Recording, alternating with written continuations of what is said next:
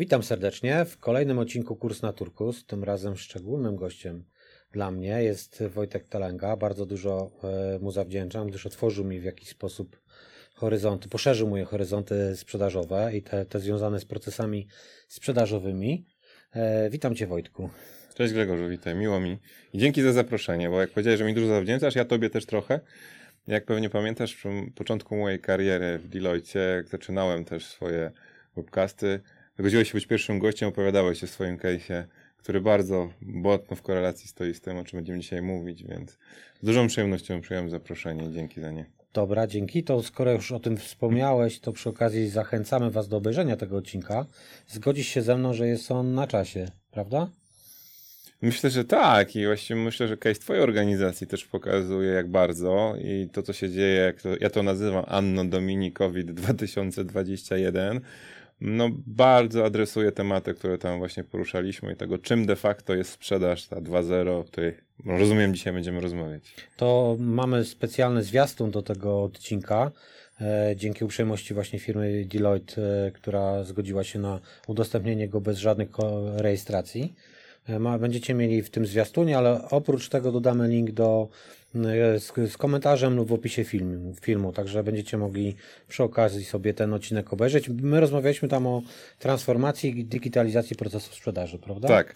No i to jest coś, co się, czym się zajmuję tak naprawdę na co dzień, bo jestem właśnie osobą, która w Deloitte Digital zajmuje się procesami sprzedażowymi, e, ich mapowaniem i układaniem w organizacjach, ale również wdrożeniem narzędzi, które wspomagają automatyzację procesów sprzedażowych, marketingowych i obsługi klienta. To ja z czystej takiej mm, czystego serca mogę zarekomendować, że jeżeli ktoś ma taką potrzebę. E, a, ale zrobię to. Dzięki. I to nie, nie, nie zrobię, że się umówiliśmy, ani że chciałeś, okay. tylko dlatego, że po prostu w, w, wydaje mi się, że tak należy i tak wypada polecać dobre osoby, więc jeżeli macie problem z pokładaniem sprzedaży, jesteście w miarę dużą organizacją, e, tak? Dobrze określam ten profil twój, czy du dużą organizacją, czy może e, niekoniecznie? Że, że zdeterminowaną. Zdeterminowaną do zdigitalizowania. Mówię o, o tym celowo, bo mówiłeś, że nawet ze startupami współpracujecie.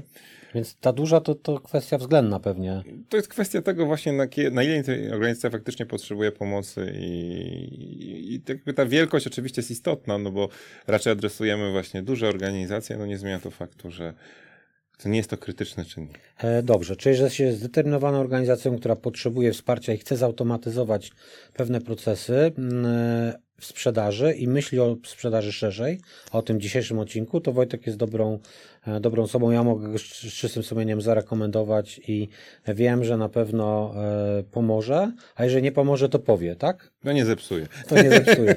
Nie zepsuje albo otwarcie powie, że nie dokładnie, pomoże. Dokładnie tak. Dobrze, więc dzisiejszy odcinek będzie poświęcony jak być e, handlowcem i to celowo tak kontrowersyjnie e, w turkusowej organizacji. E, ja rozwinę może tylko sam temat, tytuł. Dla mnie nie ma handlowca w turkusowej organizacji, jest doradca. Jest ta proces rozczłonkowana, więc na ileś tam elementów. Więc najpierw, zanim sobie przejdziemy do tego odcinka i wejdziemy tam w głąb i to, to co chcemy Wam przekazać, powiedz Wojtku, czym dla Ciebie jest ten proces sprzedaży? Wiesz co, no znowu, to jest pytanie, że nie na kilka minut. Na 3 minuty. Ale inaczej na 45, tak, bo można o tym rozmawiać godzinami. Mm, ale tak w najprostszych słowach, jakie przychodzą do głowy, to jest ułożony związek przyczynowo-skutkowy działań, gdzie wiemy dokładnie, co robimy w danym etapie, w zależności od tego, na jakim poziomie współpracy jest z nami klient, czy to jest etap właśnie, kiedy go pozyskujemy, jest leadem, czy to jest etap szansy sprzedażowej, w którym pracujemy nad tym procesem, żeby klient faktycznie zdecydował się na zakup naszego produktu bądź usługi, czy to jest etap e, serwisowania już, kiedy klient jest w naszej opiece i staramy się o to, żeby budować jego lojalność i powrót do produktu usługi, bądź w modelach subskrypcyjnych odnowienie. Więc tak naprawdę chodzi o to, że budujemy pewien gra w zależności i zrozumienia tego, że wiemy tak naprawdę, co musimy zrobić w danym etapie, jesteśmy w stanie zmierzyć ten krok i podjąć świadomą decyzję, jaki będzie najlepszy następny krok na podstawie tego, co zrobiliśmy w tym etapie i efektu tego, co zrobiliśmy. Czyli taki związek przyczynowo, poukładany proces od A do Z, od momentu, kiedy klient się pierwszy, pierwszy raz nami albo marką zainteresował, e, po to, aż chce posiadać nasz produkt, usługę, e, finalizację umowy, a potem ewentualnie przedłużenie tej umowy, kolejny zakup, bądź zakończenie. No i myślę, że to też fajnie rezonuje, dlatego że wiele osób, ja tak samo twierdzi, że sprzedaż to proces tak naprawdę teraz. I im bardziej ona jest właśnie zautomatyzowana, skomplikowana, im bardziej używa nowoczesnych narzędzi, e, social sellingu, E, właśnie lejków marketingowych w szerokim rozumieniu, e, tym bardziej powinniśmy patrzeć na to jako pewien proces, następstwo zdarzeń i przyczyna skutek, niż w takim tradycyjnym modelu, w którym bardzo często end-to-end handlowiec odpowiadał za to, w jaki sposób tego klienta obsługiwał i czy finalnie klient e, kończył się zakupem, czy nie. No właśnie, bo w tej nowej formie sprzedaży, o której będziemy mówili, tej, o której myślimy, żeby słuchaczom też przybliżyć, rzadko się będzie zdarzało, że to będzie jedna osoba, która będzie odpowiedzialna za ten proces e, obsługi klienta, zainteresowania go, przekonania, przedłużenia, e, podpisania umowy, przedłużenia umowy. Tylko będzie to proces rozczłonkowany na wiele elementów, tak jak wspomniałeś, cały lejek marketingowy, wiele wydarzeń, eventów, e, spotkań online bądź nie online, to już forma zależy od tak naprawdę biznesu. Więc ten klient jest dotykany, tak to mm, ładnie nazwę, z wielu stron. Mhm prawda? Tak, jest dotykany z wielu stron. Y, I to tak naprawdę ten dotyk i to, co chcemy z nim robić, właśnie zależy też od tego, w jaki sposób tego klienta ocechujemy, tak? Jaki nadamy mu scoring, jaką będzie miał temperaturę tenże lead. Także mamy wiele kryteriów oceny i na podstawie bardzo świadomej decyzji podejmujemy jaką konkretne kroki i akcje, ale też jakby to, co powiedziałeś, nie jest do końca oczywiste, dlatego, że nie zakładam sytuacji, w której nie jest możliwe, że najlepszym możliwym rozwiązaniem będzie to, żeby jednak klient był od początku do końca obsługiwany przez handlowca. Bo może proces jest na tyle specyficzny, tak? Doradca, może być doradca, tak. E, proces jest na tyle specyficzny, akurat w przypadku tego konkretnego klienta, on po prostu na tyle ceni sobie relację z tą daną osobą, tym doradcą, bo ma do niego zaufanie i nie potrzebuje tak naprawdę żadnych innych bodźców i kontaktu z produktem, żeby móc tą decyzję podjąć. I wtedy, jak mamy dobrze zaplanowany proces i tego klienta tak konkretnie zdefiniowanego i rozumiemy, że w tym konkretnym przypadku mhm. to jest najlepsza droga do satysfakcji tego, tej osoby, tego klienta, no to zakładam, że taki proces również uwzględnia taki scenariusz możliwość. Ale jeżeli tak nie jest i faktycznie klient w sposób jednoznaczny wymaga tego, żeby móc zapoznać się z produktem, zobaczyć demo, mm, nie wiem, e, mieć możliwość interakcji z różnego rodzaju e, testami, próbkami, cokolwiek innego, no to wtedy firma powinna umieć maksymalnie możliwy sposób zautomatyzować ten proces, hmm. bo on jest czasochłonny i często jest krytyczny w procesach sprzedażowych. No i wtedy, jeżeli posiadam te kompetencje jako organizacja i mogę to zrobić, to wtedy faktycznie odpowiadają za to inne osoby, powinny umieć współdziałać z tym handlowcem, który doradcą, który jest nadal opiekunem tego procesu, może być jego właścicielem, może nie być, może być to zroszczonkowane, tak jak mówisz, ale dla mnie krytyczne jest to, że organizacja posiada kompetencje, żeby umieć zorganizować i, współdziała- i organizować współdziałanie tych osób w ramach tego procesu. Dobra, ja tak celowo mówię handlowiec, doradca, dlatego że chciałbym udzielić kreską grubą e, tą tradycyjną sprzedaż, gdzie mhm. ona się opierała mimo wszystko na relacjach, na przekazywaniu e, tej informacji później e, już z podpisaną umową do organizacji. Na to, że w tej, że trochę inaczej te procesy mimo wszystko wyglądają. Ja nie wykluczam tego przypadku, o którym teraz powiedziałeś, że, że to może zrobić jedna osoba. Natomiast co do zasady, rzadko to już będzie mhm. jedna osoba. Klient jest w centrum w tej nowej, e, w nowym sposobie. I tak naprawdę on buduje swoją świadomość e, o produkcie, marce na różnych wydarzeniach, różnych spotkaniach, reklamach, no w różnej formie, w zależności od biznesu. E, on dojrzewa, on się uczy i w, nie ma takiego jednego bodźca i momentu, w którym on podejmie decyzję. Ta decyzja jest rozłożona w czasie mhm. i dlatego, ja też wiem dlaczego, bo, bo my to mierzyliśmy i zbyt y, dużo kosztuje organizacja jako taką, przekonanie y, klienta do pewnej potrzeby, do pewnego rozwiązania, jeżeli on jeszcze nie jest dojrzały. Więc mhm. to jest za drogi, zbyt kosztochłonny proces, żeby albo ten produkt, usługa by musiała kosztować bardzo dużo i niestety skalowalna, Oczywiście są takie jeszcze produkty, usługi, ale tam, gdzie chcemy skalować jednak produkt, usługę, prawda? Mhm. To e, chcemy w jakiś sposób, żeby ten klient dojrzewał i żeby trafiał jako, jak ty to słusznie fajnie określiłeś, żeby miał określoną temperaturę. Mhm. No tą gotowość do zakupu, tak? O, jakby to jest ta jako... temperatura, tak? Można tak powiedzieć. A scoring jest, żeby, jak już powiedziałeś, to żeby wytłumaczyć to słuchaczom czy widzą, e, scoring jest jakby oceną potencjału tego klienta, prawda? Tak, no, możemy tak przyjąć, że dla mnie tak naprawdę zawsze najważniejszy jest potencjał, tak? który wynika z różnych czynników i to powoduje, że ja podejmuję decyzję, czy danego klienta chcę obsługiwać w takim, a nie innym stopniu, a temperatura i ta skłonność do zakupu jest to, w jaki sposób jakby podgrzewam tak, tego mhm. lida, czyli powoduje, że on rozumie e, mój produkt i faktycznie jest skłonny już powiedzieć tak, tak? Więc jakby potencjał to scoring dla mnie, a temperatura e, to jest to, czy faktycznie klient jest gotowy podjąć decyzję tu i teraz na to, żeby kupić. To spróbujmy wytłumaczyć teraz y, słuchaczom, czy też widzą, w jaki sposób rozumiemy tą sprzedaż 2.0. Tak mhm. obrazowo i znowu nie To może nie obrazowo postaram się na przykładzie. O. Wyobraźmy sobie sytuację, że chcemy kupić samochód. Tak?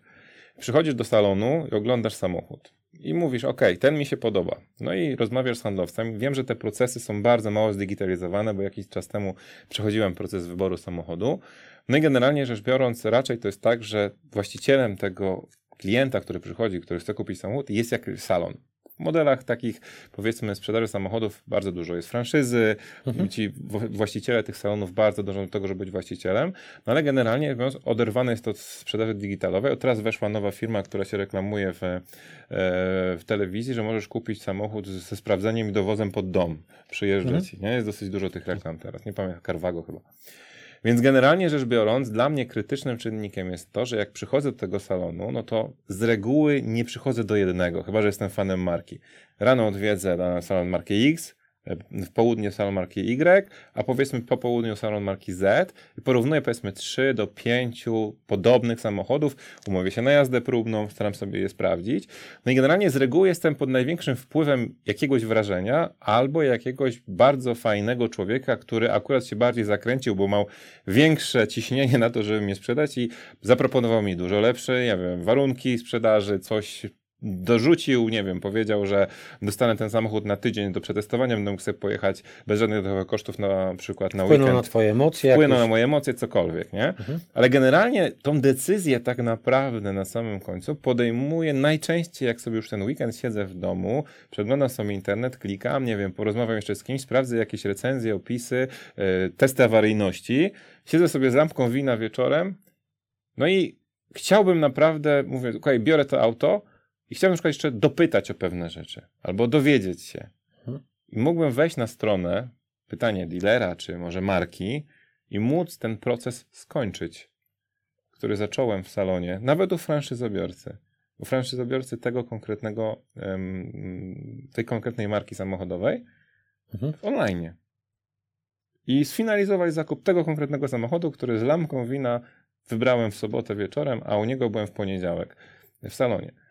To ci powiem coś, coś więcej, bardzo fajny przykład, że te procesy to zależy tak naprawdę wizji organizacji, bo te procesy zdigitalizowała Tesla. Mhm. I w Tesla jest tak, że mm, jakby sam jestem po, po zakupie, e, że ja tę decyzję podjąłem wcześniej, głównie oglądając różne programy na YouTubie, mm, czytając i podejmując decyzję taką, a nie inną markę. Jak już wybrałem tą konkretną, finalizacja zakupu zajęła mi 5 minut w tym momencie, złożenie zamówienia mm, i dobrze opisane, uproszczone. Jeszcze jest tam dużo mankamentów w trakcie procesu, które widziałem, które rzeczywiście pojawiały się pytania i można było to rozwiązać w fajny sposób. Natomiast już zrobili naj, największy krok, myślę, z tych koncernów, że e, zupełnie myślą inaczej o modelu sprzedażowym mhm. i są w stanie zautomatyzować to, co innym nie przychodzi do, do głowy i mało tego osiągną bardzo dużą przewagę docelowo dlatego że nie muszą utrzymywać sieci salonów, nie muszą utrzymywać całego tego procesu bardzo pracochłonnego dystrybucji, bo mają jeden centralny punkt, z którego się auta odbiera. W związku z tym mają też e, dzięki temu pewne przewagi.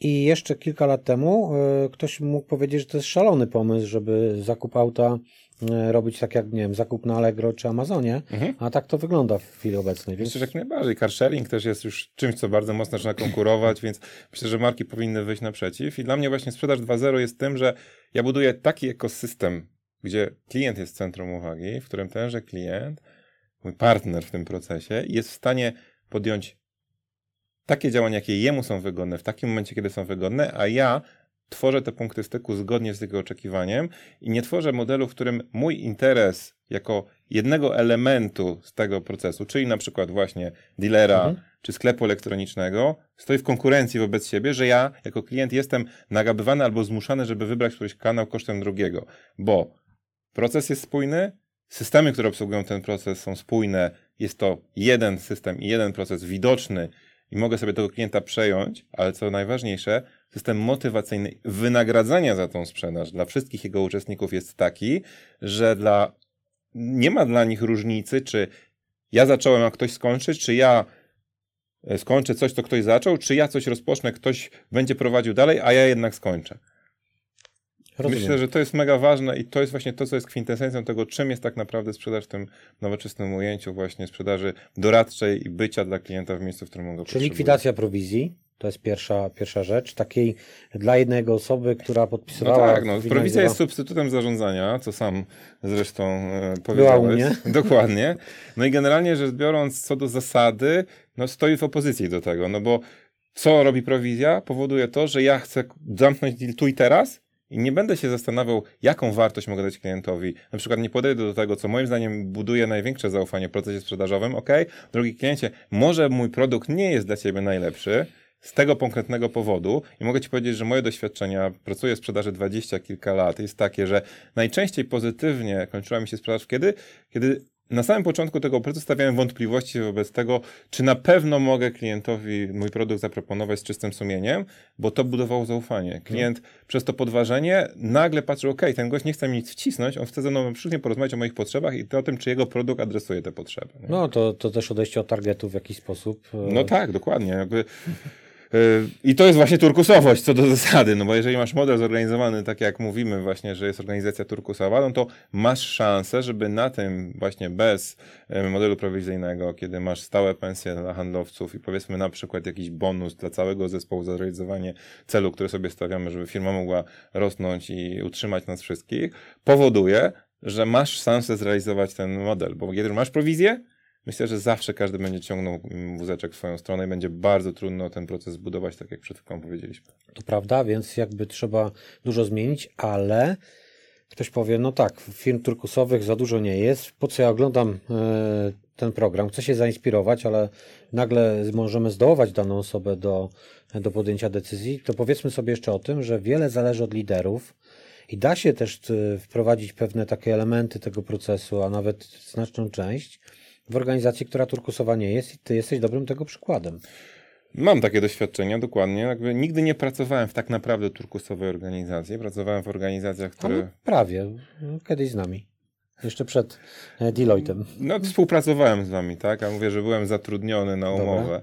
Więc generalnie co do zasady, z mojej perspektywy wygląda to w praktyce tak, że no, posłużę przykładem, myślę, że to jest najbardziej obrazowe. Kiedyś właśnie dołączyłem do organizacji, gdzie zespół był naprawdę bardzo rozliczany, twardo rozliczany poprzez cele, był motywowany i na koniec każdego miesiąca było mówione, ok, ty jesteś czerwony, ty jesteś zielony, masz tyle, e, masz taką prowizję, taką premię i było to nawet pokazywane publicznie, wszyscy to widzieli i tak naprawdę no, była ciężka sytuacja, bardzo stresująca dla wielu osób i wszyscy dążyli do tego, że faktycznie wykonam te cele zero-jedynkowo, jeżeli mi się uda, to będę miał pieniądze, żeby zapłacić e, ratę kredytu i będę myślał o wakacjach, bo jak nie zrealizuję celów, to bez premii sobie nie poradzę. Więc budowało to duży stres w zespole i taki imperatyw na to, żeby robić deal tu i teraz. Nie dawało tej właśnie szansy na zbudowanie zaufania i współpracy z klientem. No przyszedłem do zespołu, który był tak zarządzany i był bardzo stresujący. To było, to było widać, że to zarządzanie przez cele źle wpływa na zespół jego atmosferę. No i powiedziałem, słuchajcie, ja cel biorę na siebie jako lider. Tak? Przestaje to być Czyli wasz problem. Jaja. No, można tak powiedzieć w pewien sposób. To jest mój problem, żebym zrealizował cel. Ja od dzisiaj nie będę was rozliczał z celów, nie będę wam tego mierzył w żaden sposób, ale zostawiamy system mierzenia w jednym konkretnym celu. Zostawiamy go po to, słuchajcie, żebyśmy byli w stanie zobaczyć, dlaczego jedna z osób faktycznie wartościowo tej sprzedaży ma więcej, hmm. inna mniej i co różni model pracy, sposób, efektywność czy skuteczność tych konkretnych osób, po to, żeby te osoby, które mają mniej, próbować podciągnąć, żebyśmy mogli zrealizować zespół, cel zespołowy i wyciągać pozytywne wnioski. Na samym początku był brak wiary w to, że to jest możliwe, mhm. ale to się udało i naprawdę Grzegorz po kilku miesiącach efekty przerosły moje najśmielsze oczekiwania. Ja naprawdę bałem się tej decyzji, ale stwierdziłem, że inaczej się tak naprawdę nie da w tym konkretnym momencie. No i okazało się, że długookresowo ta sprzedaż rosła o 20%. E, gratulacje i uważam, że właśnie jest to taka inspiracja też dla osób, które nie są w turkusowych organizacjach, a takich jest naprawdę niewiele e, w Polsce, że w każdej organizacji da się pewne elementy wprowadzić. Wszystko zależy od lidera, od menedżera. E, wszystko zależy od tego, czy mamy odwagę i czy mamy odwagę rozmawiać z górą, z zarządem, na tym, że pozbycie się targetów to nie jest kwestia tego, że ludzie przestaną sprzedawać, albo oczywiście, że trzeba mieć świadomy zespół, że jest wiele elementów, że trzeba się przygotować do tego. E, jakie w ogóle, jakbym jeszcze do tego przykładów wrócił, bo on jest świetny. Mnie drugą inspiracją to było e, Zmień kurs. Mm, e, I właśnie tam jest książka, książka mhm. tak, i przypadek właśnie w marynarce wojennej USA, gdzie mm, właśnie zmieniono ten model zarządzania w bursztynowej organizacji, czyli takiej, która teoretycznie, no ten hierarchia decyduje, no wojsku tym bardziej. E, ty mówisz, że masz problem z kolorami, więc tylko słuchaczu e, odeślemy do e, odcinka spacer pośród kolorów, które. Należy do kategorii gatunku, który uważa, że śliwka to owoc, nie kolor. Okej, okay, dobra. Więc mamy tam kolory czerwony, mamy kolor, czyli mafia. Y, widzimy, że piesek nam tu chce się wbić na na antenę, ale musimy go jakoś poskromić. Także także w turkusowych organizacjach psy też pracują. Także. tak, tak, tak. Pilnują nas tutaj, żebyśmy wypełniali swoje obowiązki, a teraz jest już e, nad, ma nadgodziny, bo jest w sumie ze mną w pracy od godziny siódmej, a mamy godzinę gdzieś tam 17. Nie turkusowo pracujemy dzisiaj, ale to taki wyjątek. E, więc e, mam nadzieję, że, że Wam to nie przeszkadzało, że, że piesek tutaj dał swoje tutaj y, znać o sobie, a ewentualnie to wytniemy. Wracając do, mm, do tego, jest istotne z punktu widzenia, myślę, menedżera, żeby miał odwagę, prawda? To no jest tak, jakby... znaczy, ja myślę, że w ogóle ja bym bardzo mocno poruszył tą kwestię właśnie czym się różni menadżer od lidera, bo uważam w sposób jednoznaczny, że różnica jest bardzo duża. Menadżer dla mnie to jest osoba, która zarządza, a lider jest osobą, która właśnie inspiruje, pokazuje i ma odwagę właśnie zrobić rzeczy, które powinny być zrobione są właściwe w danej sytuacji. Więc yy, ja zachęcam do tego, żeby faktycznie zastanowić się, czym jest leadership i czy w waszej konkretnej organizacji yy, zmiana tego typu podejścia i faktycznie zaufanie ludziom, sprawienie, że te cele jednak odejdą na boki, będziemy spróbować będziemy próbować patrzeć na to, w jaki sposób możemy wykonywać cele sprzedażowe, mhm. tak, tak, że cele są pochodną właśnie kultury, modelu pracy, organizacji, a nie celem samym sobie, to myślę, że dużo lepiej będzie nam to wychodziło niż wtedy, kiedy się bardzo mocno skupiamy, żeby to zrobić. No bo to myślę, że idealną parafrazą może być to, że jak pracujemy dla przyjemności, sprawia nam to frajdę, nie jesteśmy sfokusowani na to, żeby osiągnąć jakiś konkretny efekt, no to wtedy osiągamy najlepsze efekty. To jest mhm. naturalne, tak się Prawda. dzieje. I myślę, że rolą lidera, prawdziwego lidera powinno być to, żeby zajrzeć w swój zespół, zobaczyć, że to są ludzie, że każdy z nich to jest indywidualna jednostka, która ma swoje potrzeby, uwarunkowania, emocje i zastanowić się, co ja jako lider powinienem zrobić w stosunku do tego zespołu. Z reguły no to jest 10-12 osób w dużych zespołach sprzedażowych pod jakimś kierownikiem sprzedażowym, a dyrektorzy mają więcej takich zespołów. Mm, żeby faktycznie ci ludzie chcieli robić to, co robią, nie dlatego, że mają cel i muszą osiągnąć cel finansowy na koniec e, miesiąca, tylko dlatego, żeby ta praca sprawiała im naprawdę przyjemność i robili z dużym zaangażowaniem to, bo po prostu chcą. Mhm. To jest, myślę, bardzo ważne z punktu widzenia e, rozróżnienia lidera, właśnie menedżera i pocieszające jest to, że z tym się człowiek nie rodzi. Czyli do tego trzeba dojrzeć. E, oczywiście, że niektórym to przychodzi naturalnie i mają takie predyspozycje, ale ja uważam jednoznacznie, że ja predyspozycji nie miałem, tak mi się przynajmniej wydawało. Byłem autokratą klasycznym, a mimo to jakby pewną przemianę u mnie nastąpiła, więc e, jest to kwestia naprawdę niekiedy dojrzałości, niekiedy coachingu, do którego zachęcam, niekiedy e, spojrzenia na siebie z lotu ptaka, także to jest kwestia indywidualna, mhm. natomiast według mnie z tym się człowiek nie rodzi. Okay. Ja myślę, że to jest też kwestia doświadczeń, wiesz, pewnego rodzaju empatii, otwarcia się na to, że w gruncie rzeczy e, praca to nie jest miejsce tylko, ale to jest cała grupa ludzi, z którymi współpracujemy. Jak się otworzysz na to i zaczniesz dostrzegać faktycznie te osoby, te pojedyncze historie i emocje, które za nimi stoją, myślę, że to bardzo pomaga, żeby dojrzeć do tego właśnie, co powiedziałeś przed chwileczką. Tak, e, i jest wtedy dużo przyjemniej, lepiej, fajniej. Wzajemnie się napędzamy, bo my jesteśmy tylko ludźmi, mamy swoją sinusoidę i w momencie, kiedy ja mam kryzys, e, dostaję dużo dobrej, pozytywnej energii od innych i to mnie nakręca. I to mhm. jest potem jeszcze od E, od partnerów. E, celowo tutaj uśmiechnąłem się, jak zamieniłeś klienta na partnera, dlatego że mieliśmy rozmowę e, przed odcinkiem właśnie, że, że staramy się odejść od definicji klient, który jest wtedy rozumiany nadrzędnie, podrzędnie, tylko partner, czyli my chcemy komuś pomóc, chcemy mu doradzić szczerze, nie bierzemy za to prowizji, a w zamian za to partner może otrzymać E, naszą usługę. E, I to jest jakby wygrana, wygrana, albo nie, nie, nie, nie dochodzi do dealu, mhm. a nie na takie na siłę przekonywanie kogoś do tego, żeby nabył produkt bądź usługę, bo to się źle kończy. E, I ma się toksyczny związek, jak ja to mówię, więc lepiej tego unikać.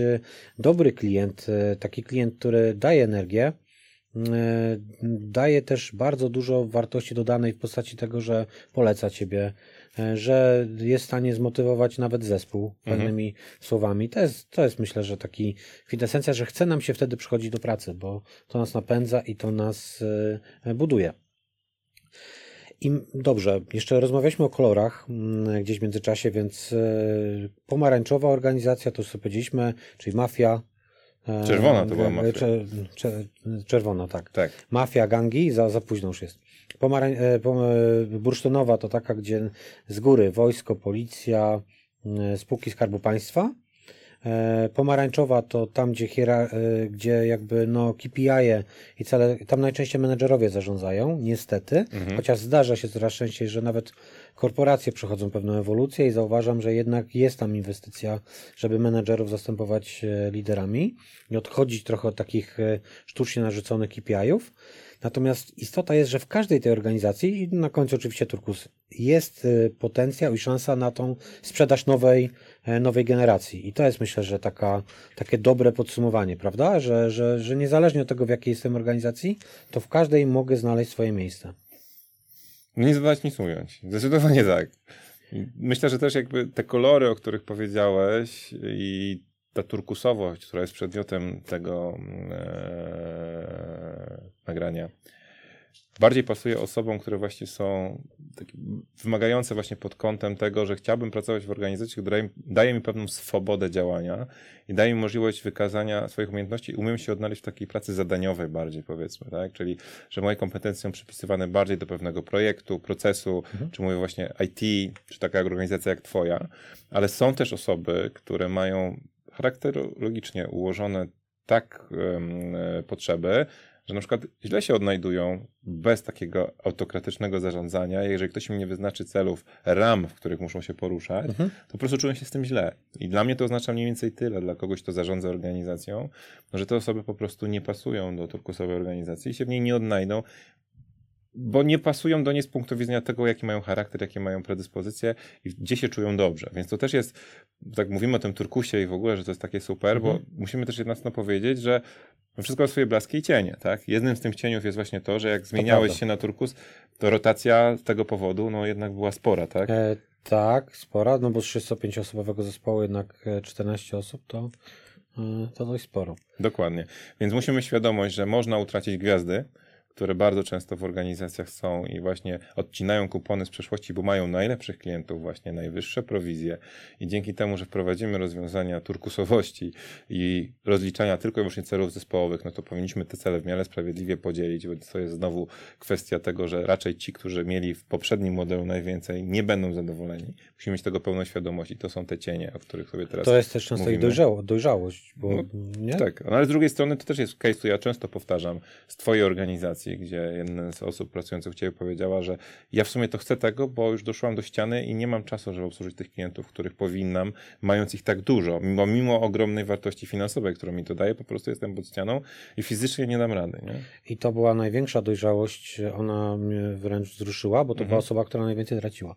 No właśnie. Ania akurat, e, która faktycznie na samej zmianie, e, ale krótkoterminowo, ona e, uwierzyła i zaufała mi, że długoterminowo zyska każdy, także i ona, stabilizację, pewność i, i to, że będziemy mogli się rozwijać, że nie dojdziemy do muru i że nie stracimy tego, co zbudowaliśmy, a była szansa, znaczy szansa, zagrożenie bardziej, Była szansa stracić. To tak, była szansa stracić. Było duże zagrożenie, że jednak to stracimy. Dochodziliśmy do muru pewnego. I wiedzieliśmy o tym. Ona to wiedziała, bo była na tyle dojrzała.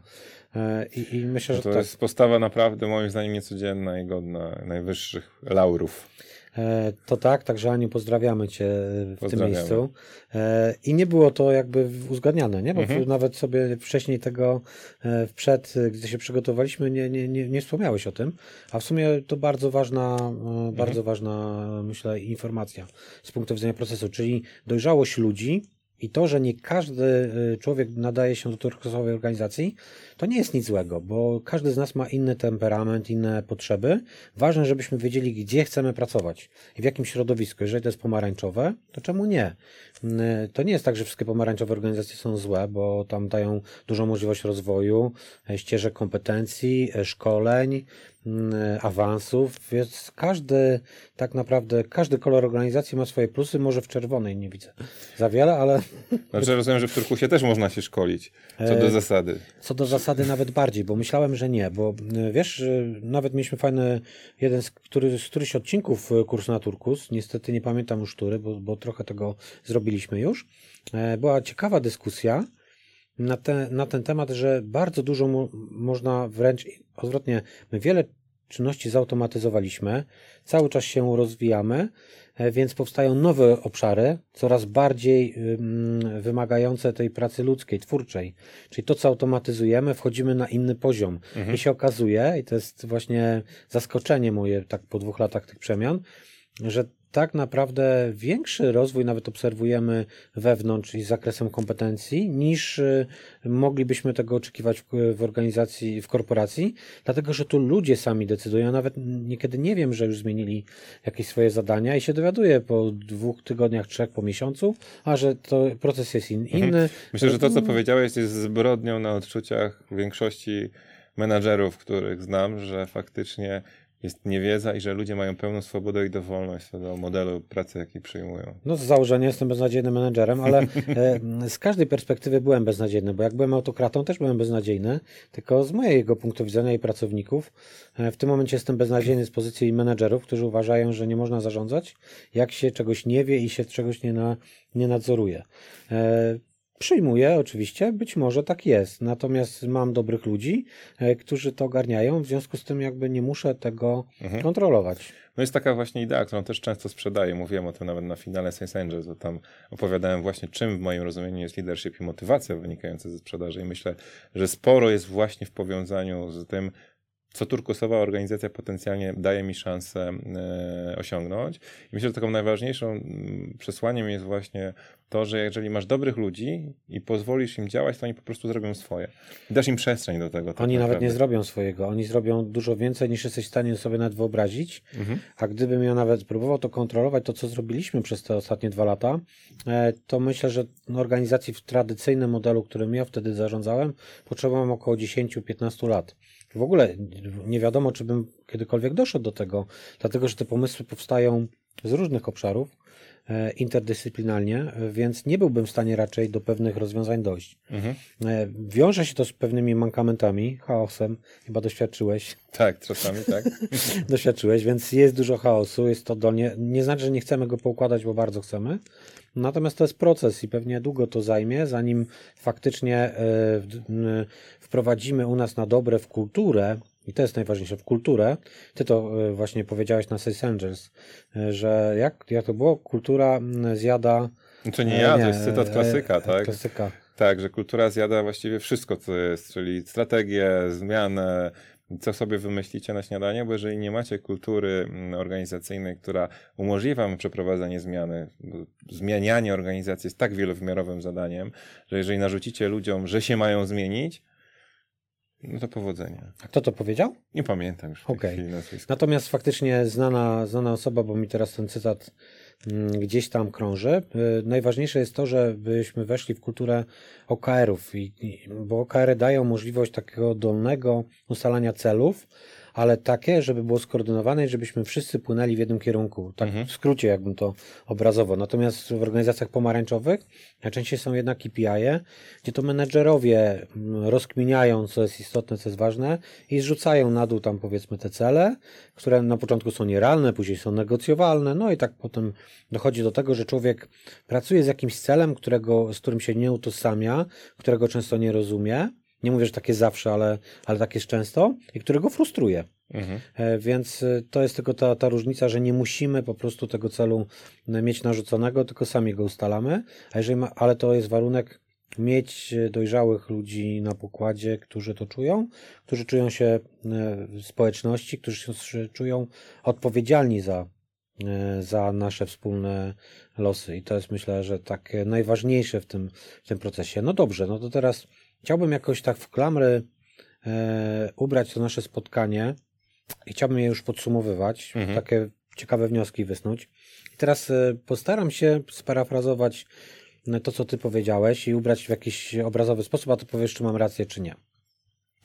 Czyli tak, jest istotne z punktu widzenia, żeby mm, Pierwsze, zmapować i poznać proces, jakbyśmy mieli dać taką rekomendację komuś, czyli ty wielokrotnie o tym mówiłeś, żeby być świadomym procesu, jakim mhm. się zarządza, czyli takim punktem wyjścia to jest proces i jego świadomość, jak on w mojej organizacji wygląda, prawda? Tak, no, czy dla mnie to jest totalny klucz, jeżeli chcesz czymś świadomie zarządzać i wpływać na to, no powinieneś zrozumieć, jak to działa, tak? Mhm. Czyli właśnie rozumieć zależność przyczyna skutek i to, że jakieś konkretne działanie powoduje jakiś konkretny efekt i jesteś w stanie zmierzyć ten efekt. Więc jeżeli zbudujesz taki obraz tego procesu, no to jednoznacznie jest to punkt wyjścia i myślę, że każda transformacja, nawet digitalowa, za której odpowiadam, mm, kiedy mówimy o wdrożeniu chociażby narzędzia, klasy, nie wiem, CRM, B2B commerce, czy automatyzacji różnych procesów transakcyjnych i tak dalej, jakby powinna się dokładnie od tego zaczynać. Dlaczego? Dlatego, że samo narzędzie w oderwaniu od procesu, od zespołu, od zadań, od celów, systemu motywacyjnego, ścieżki klienta, czy całej masy innych rzeczy, no, nie zrobi tej roboty. Mhm. Musisz to zrobić w połączeniu tak naprawdę mhm. i zastanowić się, w jaki sposób prowadzenie narzędzia wpłynie na cały ekosystem w organizacji, bo jest to bardzo powiązane. Na przykład jak prowadzisz narzędzie B2B commerce prowadzisz automatyzację procesu transakcyjnego, mhm. no to ono w bardzo dużej mierze dotknie na poziomie ilości zadań i kompetencji nie tylko samych handlowców, ale również osób, które fakturują, osób, które obsługują system RP, e, tego w jaki sposób działa logistyka, będzie trzeba te rzeczy zintegrować ze sobą, trzeba zrozumieć architekturę wszystkich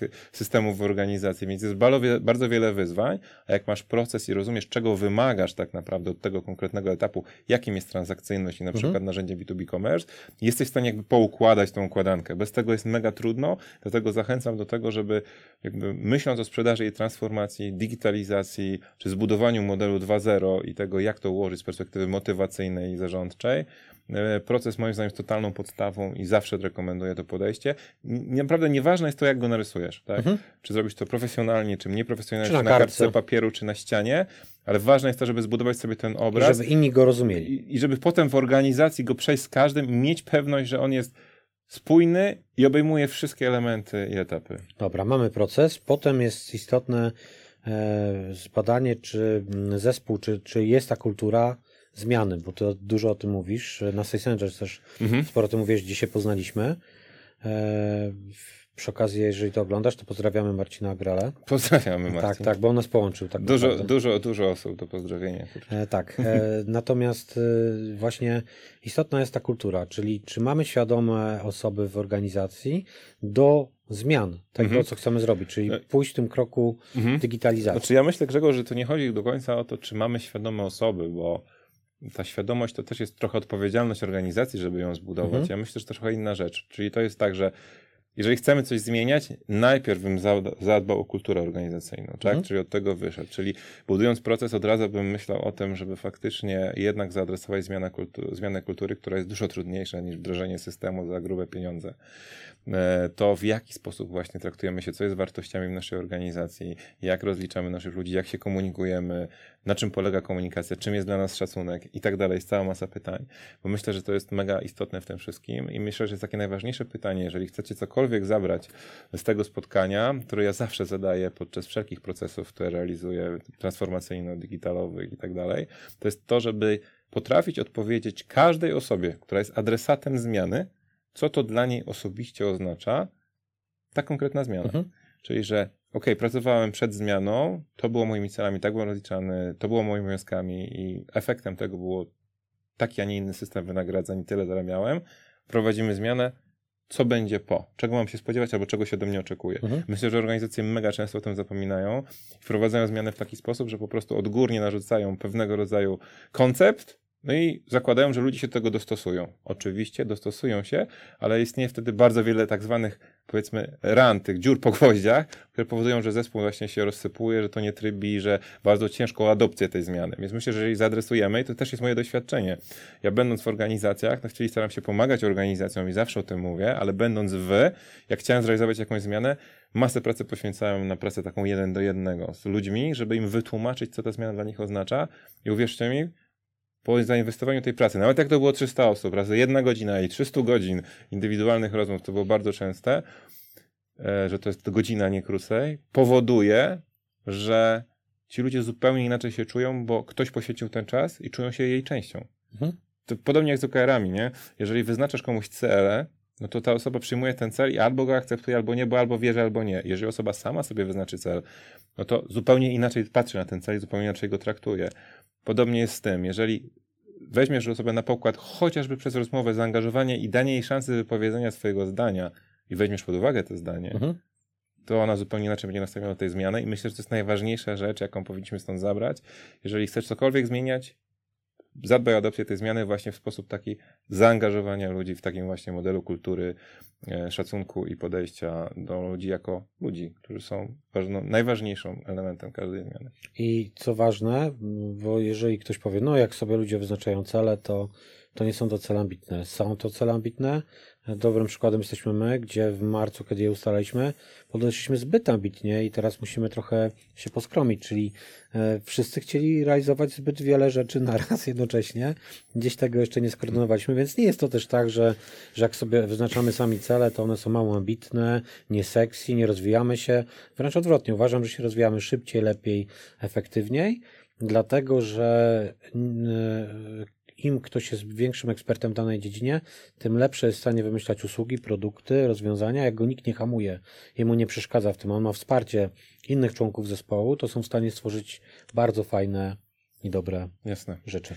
No jeszcze jednym dowodem, który mogę potwierdzić tą tezę, którą powiedziałeś, jest to, że to jednym z moich pierwszych takich podrygów, powiedzmy, e, nowoczesnego podejścia do sprzedaży było właśnie to, że totalnie intuicyjnie czułem w pierwszym zespole, którym zarządzałem, drugim, przepraszam, sprzedażowym, mm, że i robiłem to intuicyjnie, nie miałem żadnej wiedzy z rynku, że jeżeli poproszę ludzi, żeby oni sami sobie wyznaczyli cele, to oni e, dużo lepiej będą to realizować. I co było moim zaskoczeniem? Założyłem sobie, że jeżeli suma tych celów, które sobie wyznaczą pojedynczy handlowcy, nie da mi budżetu, który ja mam, to będę z nimi negocjował podniesienie.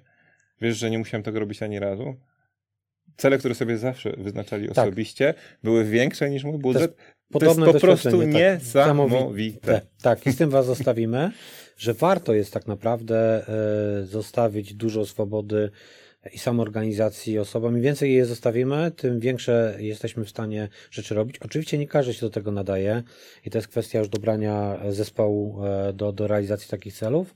Natomiast co do zasady jest to efektywniejsze, lepsze, przyjemniejsze i chce się pracować, prawda? Jasne. Zdecydowanie nic dodać, nic ująć, Grzegorz. Dziękujemy Wam za ten odcinek. Mam nadzieję, że nie ządziliśmy, bo tak żeśmy kurczę skakali po tematach jak Skakali, karabiny. Skakaliśmy jak karabiny, dlatego że, że wiele rzeczy moglibyśmy poruszyć, natomiast to mają być odcinki inspirujące. E, więc e, jeżeli czegoś Wam zabrakło albo o coś chcecie dopytać, to możecie to robić w formie komentarza. My chętnie odpowiemy albo też wskażemy Wam materiał, gdzie to jest ewentualnie. Czy to będzie nasz materiał, czy będzie to e, w internecie. Ja za ten odcinek bardzo dziękuję. Jeżeli jeszcze nie subskrybujesz kanału, to, to zachęcam, masz teraz okazję.